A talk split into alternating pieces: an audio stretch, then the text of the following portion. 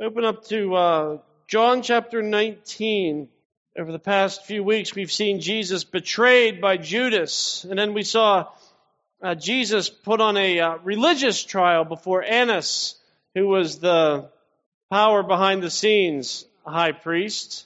And at the same time, Jesus was standing before Annas, Peter was denying that he knew Jesus. And then we were off to the uh, civil trial before Pilate, the Roman governor, and that's where we left off last week.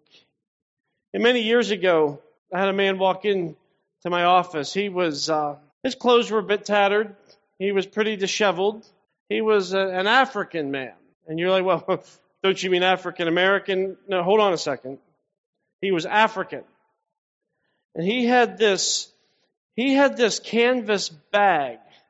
It was tan. And this man was small and skinny, and this bag was almost bigger than him. And I was sure there was a body in that bag. He just wandered in off the street and he said he wanted to talk. And I said, okay. So we went to the conference room and sat down and he put his enormous bag in the corner and he sat down and he proceeded to tell me that he was the king of Africa. And I said, oh, your majesty, I'm, I'm listening. And he told me that his parents, obviously the former king and queen of Africa, they were murdered by white women in our country because of their let's their propensity for carnality. That's not how he worded it. In case there's kids watching. So I sat and listened to him for about an hour, and he told me all of these stories about being the king of Africa and then when he was done, he just simply stood up, picked up his enormous bag, and he walked out. He didn't ask for anything, didn't ask for money or food, didn't even ask for any pastoral counsel. As far as I could tell, he just wanted to talk. And I've thought about that guy a lot over the years. And as we get to this part of the uh, of John's gospel, I have to wonder my reaction to the king of Africa is that how Pilate saw Jesus? Think about that. Obviously, there's a lot of differences between Pilate and I, and there's a whole lot of differences between the king of Africa and the king of the Jews. But I'm just thinking the attitude of you have this guy standing before you, and he doesn't really look like much of anything. But there's this claim out there that he is this grand king. Is this how Pilate saw Jesus? And where we left off last week, Pilate offered to release to the people Jesus or Barabbas. And you know the story, right? They picked Barabbas. Look at verse 1 in chapter 19. It says, Then Pilate took Jesus and flogged him flogged him. Flogged. One word. A Roman flogging was a horrific beating with whips, and often people didn't survive the flogging. And I'm sure you've seen depictions, I'm sure you've heard a dozen sermons about how brutal this was, but interestingly, the Bible never talks about the physical pain that Jesus went through. It just doesn't talk about that. It describes what he went through, but we know from history how horrific this was. Pilate took Jesus and flogged him. And we're like, for what? What did Jesus do at this point that deserved this kind of treatment? You're going to see here in a second, it's obvious that Pilate didn't want to kill Jesus, but he thought maybe this will satisfy the crowd. They're obviously bloodthirsty for this guy. Maybe this will satisfy. Look at verse 2. It says, And the soldiers twisted together a crown of thorns and put it on his head and arrayed him in a purple robe. They came up to him saying, Hail, King of the Jews! and struck him with their hands. In the Greek uh, tense, this, this is repeated. This mocking, this was happening over and over. They just kept slapping him and bowing down, mocking him. Now, if you, again, study history, uh, Roman soldiers notoriously, they like to play games. And we kind of get that because they would have long shifts and a lot of times very little activity happening. And uh, they, they played a lot of little games. And he, here, they made a game out of our Lord. Verse 4 Pilate went out again and said to them, See, I'm bringing him out to you that you may know that I find no guilt in him. Pilate says, He's not guilty. And understand that's one of many, many, many times that he said that. Just in John's Gospel alone, he said it in chapter 18, verse 38. He said it here, and you're going to see in a couple verses from now, he's going to say it again. So Pilate is making it very clear you brought him to me to judge, and I'm telling you, he's not guilty of anything. Verse 5 it says, So Jesus came out wearing the crown of thorns and the purple robe. Pilate said to them, Behold the man! Pilate was saying, Look at him! Look at him! This is your threat? This is the guy you're so, you guys are going crazy over this guy? This is ridiculous. Look at him. And understand that Pilate was, he was trying to stop this. At least three ways. He declared Jesus innocent, right? He offered Barabbas instead. And here, Pilate was trying to, to win Jesus' sympathy. Like, look, we, we beat the man half to death. Isn't that enough? Look at verse 6. It says, When the chief priests and the officers saw him, they cried out, Crucify him! Crucify him! Actually, um, in the Greek, him is not in the original language. They started a chant Crucify! Crucify! Crucify! Crucify! Pilate said to them, Take him yourselves and crucify him, for I find no guilt in him. And that is the strangest verdict ever to a case. The Pilate literally just said, again, he's, he's not guilty of anything. So, because he's not guilty, you take him and kill him. What? What are you talking about? We're going to see here as we go through the text in your outline that Pilate's interview with God continues. And we're going to, as we started last week, examining Pilate's questions because Pilate asked the best questions of anybody. And the problem was he didn't really care what the answers were, but if you just pull his questions out of the text and look at the questions that he asked God in the flesh, you're like, man, he asked the best questions. And we're going to look at some more of them. We said last week, this is Jesus on trial, right? And actually, it's more like Pilate on trial. So, this week on your outline, knowing Jesus, Pilate on trial. Pilate on trial. Number one, first question, write this one down. Where is Jesus from? Where is Jesus from? Look at verse 7. It says, The Jews answered him. Okay, so Pilate's like, We have find no guilt in him. The Jews answered him, we have a law. And according to that law, he ought to die because he has made himself the Son of God. Okay, so Pilate just Pilate just said, "Hey, um, you, I don't think he's guilty of anything. You go kill him." And the Jews remind Pilate that they have a law. What law are they talking about? Well, it's Leviticus twenty-four sixteen. This is from your Old Testament. It says, "Whoever blasphemes the name of the Lord shall surely be put to death. And it didn't matter who, because it goes on to say, All the congregation shall stone him, the sojourner as well as the native, whoever. When he blasphemes the name, he should be put to death. So, the Jews said to Pilate, Hey, hey, we have a law, and according to the law, he should die because this man says he's the Son of God. But look at verse 8. Look at the reaction. It says, When Pilate heard this statement, he was even more afraid. He was more afraid. That Greek word for afraid, that's where we get the English word phobia.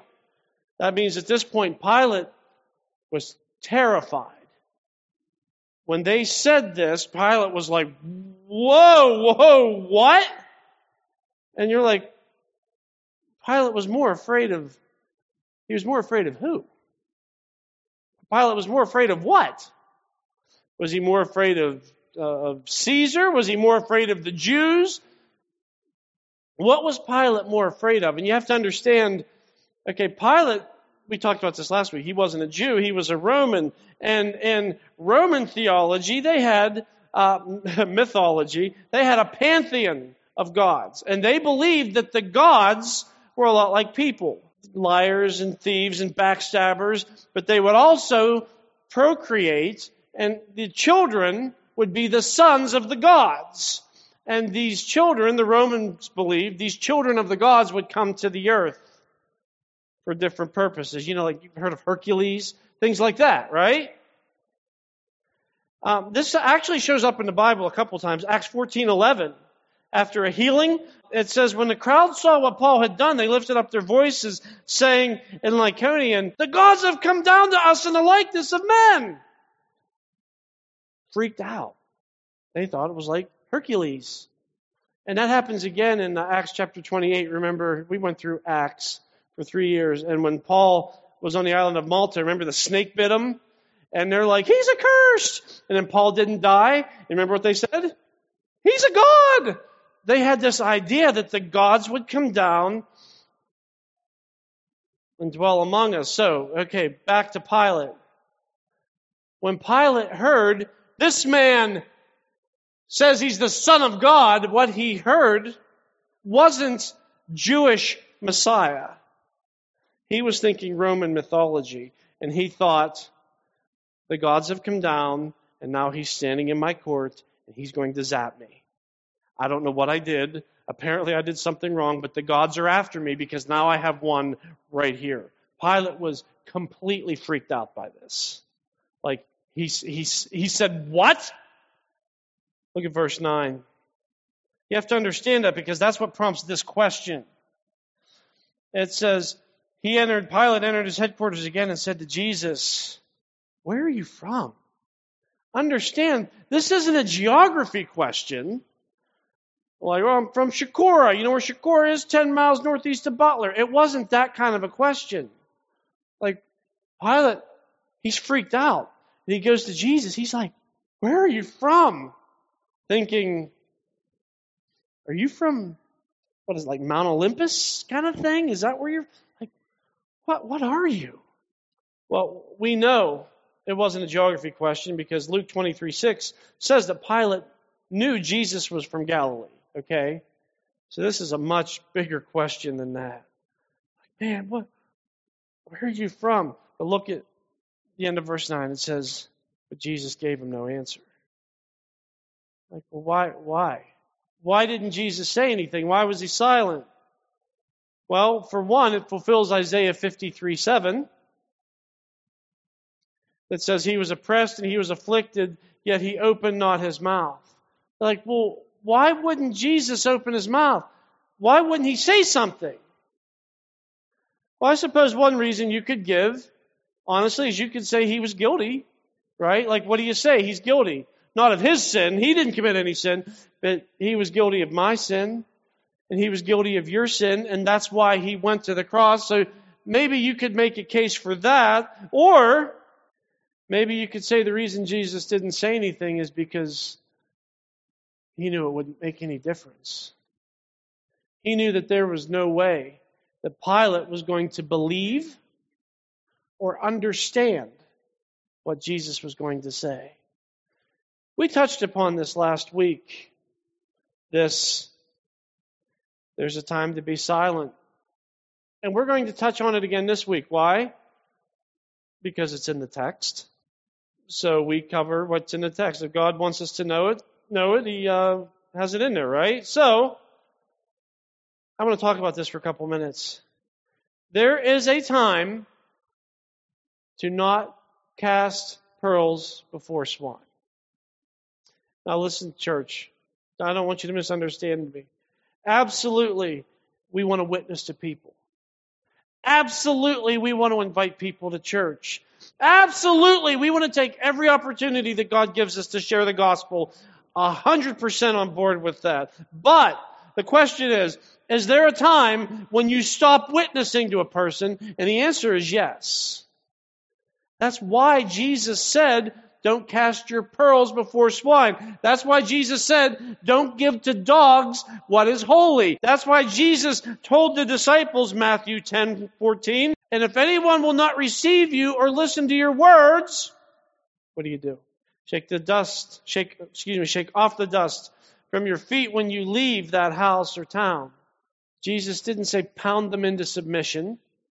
Jesus didn't say you grab them and tell them whether they want to hear it or not. And he goes, if they won't receive you or listen, move on. And you're like, yeah, well, how do I know? How do I know, Jeff? How do I know when not to say anything? I just want to give you three uh, things. Write this down. Three occasions when you stop sharing with someone. You stop sharing with someone when the person is one of these three things, and I alliterated them for you. Stop sharing when the person is, number one, uh, angry. All A words. Stop sharing when the person is angry. And listen, please learn from my mistakes because I've made this mistake over and over. You're trying to share with somebody and they're getting hostile about it. And I'm like, oh, you want to throw down? Bring it. And I'm going to out argue and I'm going to get more persistent and I'm going to get more bold and I'm going to get hostile myself. Like I'm about to go John the Baptist on you. I've done that so many times and I would say wrongly.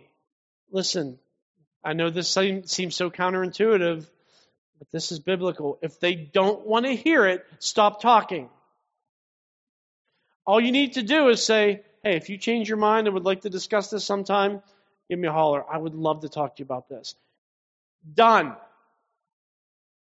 But when somebody's angry, stop talking. Okay? Number two, assaulting with questions. Assaulting with questions. Boy, I've made this mistake too. When you try to answer every question they throw at you, you know, here's somebody that seems like they want to have a spiritual conversation, and you're like, all right, I'm going to share the gospel. And they're like, you want to talk about Jesus. And they're like, hang on a second.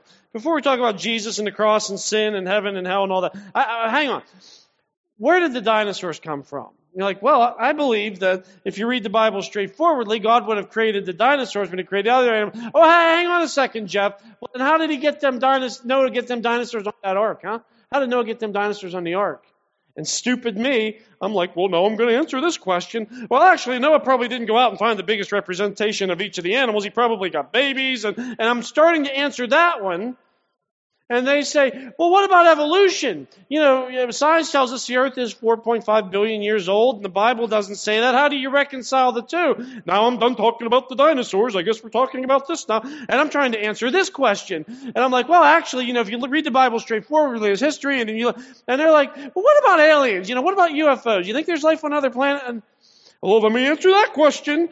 And I'm just like, and I, I have so wrongly done this. And I got to the point one time in one of these scenarios with someone where I actually stopped and I said, You don't want answers, do you? And that was a realization to me. I'm like, I'm jumping through this guy's hoops and he's not listening to a word I say. He's thinking about the next stumper that he's going to give me. And at that point, I, again, stop talking and say, if you change your mind and want to know, give me a call. I'd love to tell you. But when somebody just gives you the assault with questions, they're not looking for answers. They're wanting to make you look dumb, as they made me look dumb many times. And then the third one, okay, so if they're angry, assaulting with questions. Third one, um, amusing themselves. Amusing themselves. Making fun of God's word. Condescending. Making it, oh, it's a big joke. Listen, pigs do not appreciate pearls. So stop talking. When they are making it a joke, when they're making fun of God, when they're making fun of God's word, they're making fun of you for trying to share God's word, stop. Pigs don't appreciate pearls. The bottom line is this. If they want to hear it, give it to them. If they don't want to hear it, stop talking. Whether that's social media, you don't need to argue everything on there. Whether it's email, text, phone, in person, whatever. Don't share if they don't want to hear it. Because as Jesus showed us, sometimes the right thing is to not say anything. That's a lesson I'm still learning. Pilate on trial. Number two, let's look at his next question. You understand how authority works? So Pilate says, Where are you from? Jesus gave him no answer. Look at verse 10. So Pilate said to him, You will not speak to me. Do you not know that I have authority to release you and authority to crucify you? Pilate didn't have the authority and he knew it. Like, well, how can you say that, Jeff? Have you been following? All Pilate did throughout this whole thing was react. Do you notice that? He just reacted. At any point did he look like a man in control of the situation? No. He just reacted. He knew he's not going to get past the Jews. So what Pilate does here in verse 10, he does what a lot of very insecure leaders do. Right? And that's posturing. That's what he's doing here. Pilate's like, hey, you need to speak to me. Don't you know who I am? I'm the one that's in charge here. And can we just stop for a minute and appreciate the delicious irony? That Pilate is asking Jesus if Jesus is aware of Pilate's authority. And then Pilate's going to break it down for him. You're going to explain authority to the ultimate authority of the universe. You're going to explain authority to the same person who said, All authority in heaven and on earth has been given to me. You're going to explain authority to that man. Pop the popcorn. I'd like to see this. What happens is Jesus explains authority to him. Jesus answered, verse 11, Jesus answered him, You would have no authority over me at all, unless it had been given you from above. Therefore, he who delivered me over to you has the greater sin. Jesus says God is the source of all authority. Anyone who practices authority in any position does so only by the permission of God. Even though Pilate was clueless to this truth, obviously, nonetheless, the truth is any authority that he had was given to him by God. And you're like, hang on a second, Jeff. Are you saying that even corrupt leaders, like really bad leaders who constantly lie to their people, or someone like Pilate who would do such a thing to our Lord. You're telling me, Jeff, that even such corrupt leaders have their authority given to them by God. And I would say, yeah, according to Jesus, that's true. But even the corrupt leaders in our day are ultimately going to accomplish God's purposes. Like, how do you know that? Look at Pilate. He was corrupt to the bone, and God used him to accomplish God's purposes. Jesus says, Therefore, he who delivered me uh, over to you has committed the greater sin. Like, who's he talking about here? He's talking about Caiaphas, right? Because Pilate, let's be honest, I mean, he was relatively ignorant, but Caiaphas knew better. I mean, Caiaphas knew the scriptures. He knew how God worked. He knew what God wanted were, things like justice and peace and mercy. And that's what Jesus is pointing out. Like he committed the greater sin because he knew better. And he still did what he did. We just got to take a second and remind ourselves this truth that Jesus is pointing out here that um, you are accountable for what you know. You know that, right? The more you know, the more you're accountable for. And hell is going to be worse for some people than for others, according to Jesus, Matthew 11, 22. And I have to give a word of caution. If you sit here week after week, or you stream this or download this week after week, and you hear all this information about Jesus and salvation and and you refuse to receive him, hell is going to be worse for you than it will be for the person who never went to church because you're accountable for what you know. Pilate and Caiaphas were both guilty.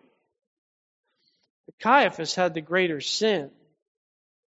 And there are churches coast to coast in this country that are full of Caiaphases. They know the Bible better than me and haven't done anything with it. So I'm pleading with you today. Don't be a Caiaphas. Don't listen to all this gospel information. Never do anything with it. Always putting it off. Maybe someday I'm going to get serious about my walk with God. Maybe someday when this is over or I'm done with this or this relationship's over, then I'm going to get serious. Like, that's Caiaphas talk, man. Don't do that. That takes us to our third question. What should I do with Jesus? What should I do with Jesus? Look at verse 12. It says, From then on, Pilate sought to release him. There was something about Jesus' answer that made Pilate have, okay, I got to make one last push here. And he intensified his efforts. Now, we obviously don't know the specifics of that. We just know that Pilate's effort intensification was a result of what Jesus just said. Look at verse 12. It says, But the Jews cried out, if you release this man, you are not Caesar's friend. Everyone who makes himself a king opposes Caesar. Now, as we talked about last week, Pilate was a horrible person. And he had a sketchy career. And history tells us, I'm not going to give you all the details. You can look this up or buy me Chick fil A and I'll sit down and tell it all to you. But um, he was on notice from Rome at this point in his career. Like, if you screw up again, you're done. Because he caused all these problems among the Jews and the Romans with some of the boneheaded leadership decisions that he made that Rome was like, Pilate, short leash pal. No more trouble. Or you're looking at end of career, possibly end of life, actually. No more trouble. And see, why, why, why is that important? Because the Jews knew this. And they were like, oh, Maybe blasphemy won't move you, but perhaps blackmail will. Do you really want Caesar finding out that you have this guy running around saying he's a king? And he was right here in your court and you let him go. Is that what you want Caesar to find out? That doesn't sound like a friend of Caesar to me. Letting all these wannabe revolutionary kings running around. Huh. Be shame if Caesar heard that wouldn't it? Blackmail. Look at verse 13. It says, So when Pilate heard these words, he brought Jesus out and sat down on the judgment seat at a place called the stone pavement in an Aramaic, Gabbatha. Now it was the day of preparation of the Passover. It was about the sixth hour. And he said to the Jews, Behold your king! So here we have, it's about noon. Pilate is at his wits' end. And all of this language here is just basically saying Pilate was officially setting up court. Like, all right, you want a, you want a verdict, you want something official? Fine. Let's make it official then. He sets up court. More mocking. There's your king. But it's actually the people that render the verdict. Look at verse 15. It says they cried out, Away with him! Away with him! Crucify him! Pilate said to them, Shall I crucify your king? The chief priests answered, We have no king but Caesar! No king but Caesar. You ready for some more irony? There's been nothing but irony in this whole exchange here. Here's some more irony. That, what they just said, we have no king but Caesar, that is blasphemy. Because Isaiah 33, 22, among many other passages in the Old Testament, says the Lord is our king. Israel was to always have this understanding that they were under the kingship of Jehovah God. And now you have the religious elite of Israel standing before the pagans saying, We don't have any king but your king. What? Like, well, how did that happen? God was so far gone from their minds. So far gone. No king but Caesar. Really. That's what we're going with, is it? So what's Pilate to do? Verse 16 tells us what happened. It says, So he delivered him over to them to be crucified. Pilate gave up. He says, Look, I'm not risking career suicide for some controversial Jewish guy. And like last week, remember Pilate's question Jesus or Barabbas? Last week's question was directed at the crowd. And so is the last question here. It's directed at the crowd and it's directed at us. Shall I crucify your king? I like how it's worded in Matthew, Matthew 27, 22. Pilate said to them, and this is the, remember I said Pilate had good questions? This is the most important question that's ever been spoken right here. What shall I do with Jesus who is called Christ? Every one of us have to answer that question. What am I going to do with him? What do I do with Jesus? You see, Pilate very clearly wanted to release Jesus, but only if it didn't cost him anything. And there's nothing new here. Because many people will stand up for Jesus so long as there's no personal cost. But I have to ask us, church, what are we going to do when we find ourselves in Pilate's position? Are we going to discard Jesus and our strong biblical convictions if it means saving our job? What are you going to do? Are you going to discard Jesus and your strong biblical convictions if it means saving a romantic relationship? Are we going to discard Jesus and our strong biblical convictions if it means that we think that we're going to protect our church from the government? We have an opportunity to make a different choice than the one the Pilate made. We have the opportunity to say, hey, I believe that Jesus is the King. I believe that Jesus is the truth. And I don't care what it costs me because like Jesus, even when doing the right thing is going to hurt me, I'm going to entrust myself to my Father in heaven.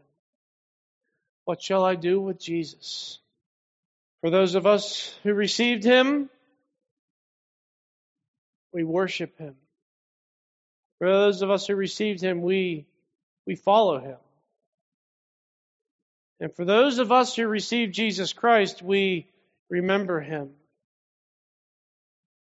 By remembering the sacrifice that he made on the cross when Pilate handed him over to be crucified. This is Pastor Jeff Miller, and I would like to thank you again for listening to the podcast of Harvest Bible Chapel, Pittsburgh North. And you know, a question that I get asked frequently from people is this How can I support your ministry? Well, I got good news for you. It is easy and it is secure. All you have to do is go to harvestpittsburghnorth.org backslash giving and follow the on-screen directions and you can give online to support the ministry of Harvest Pittsburgh North. So until next time, this is Pastor Jeff Miller saying thank you again for listening to the podcast of Harvest Bible Chapel, Pittsburgh North.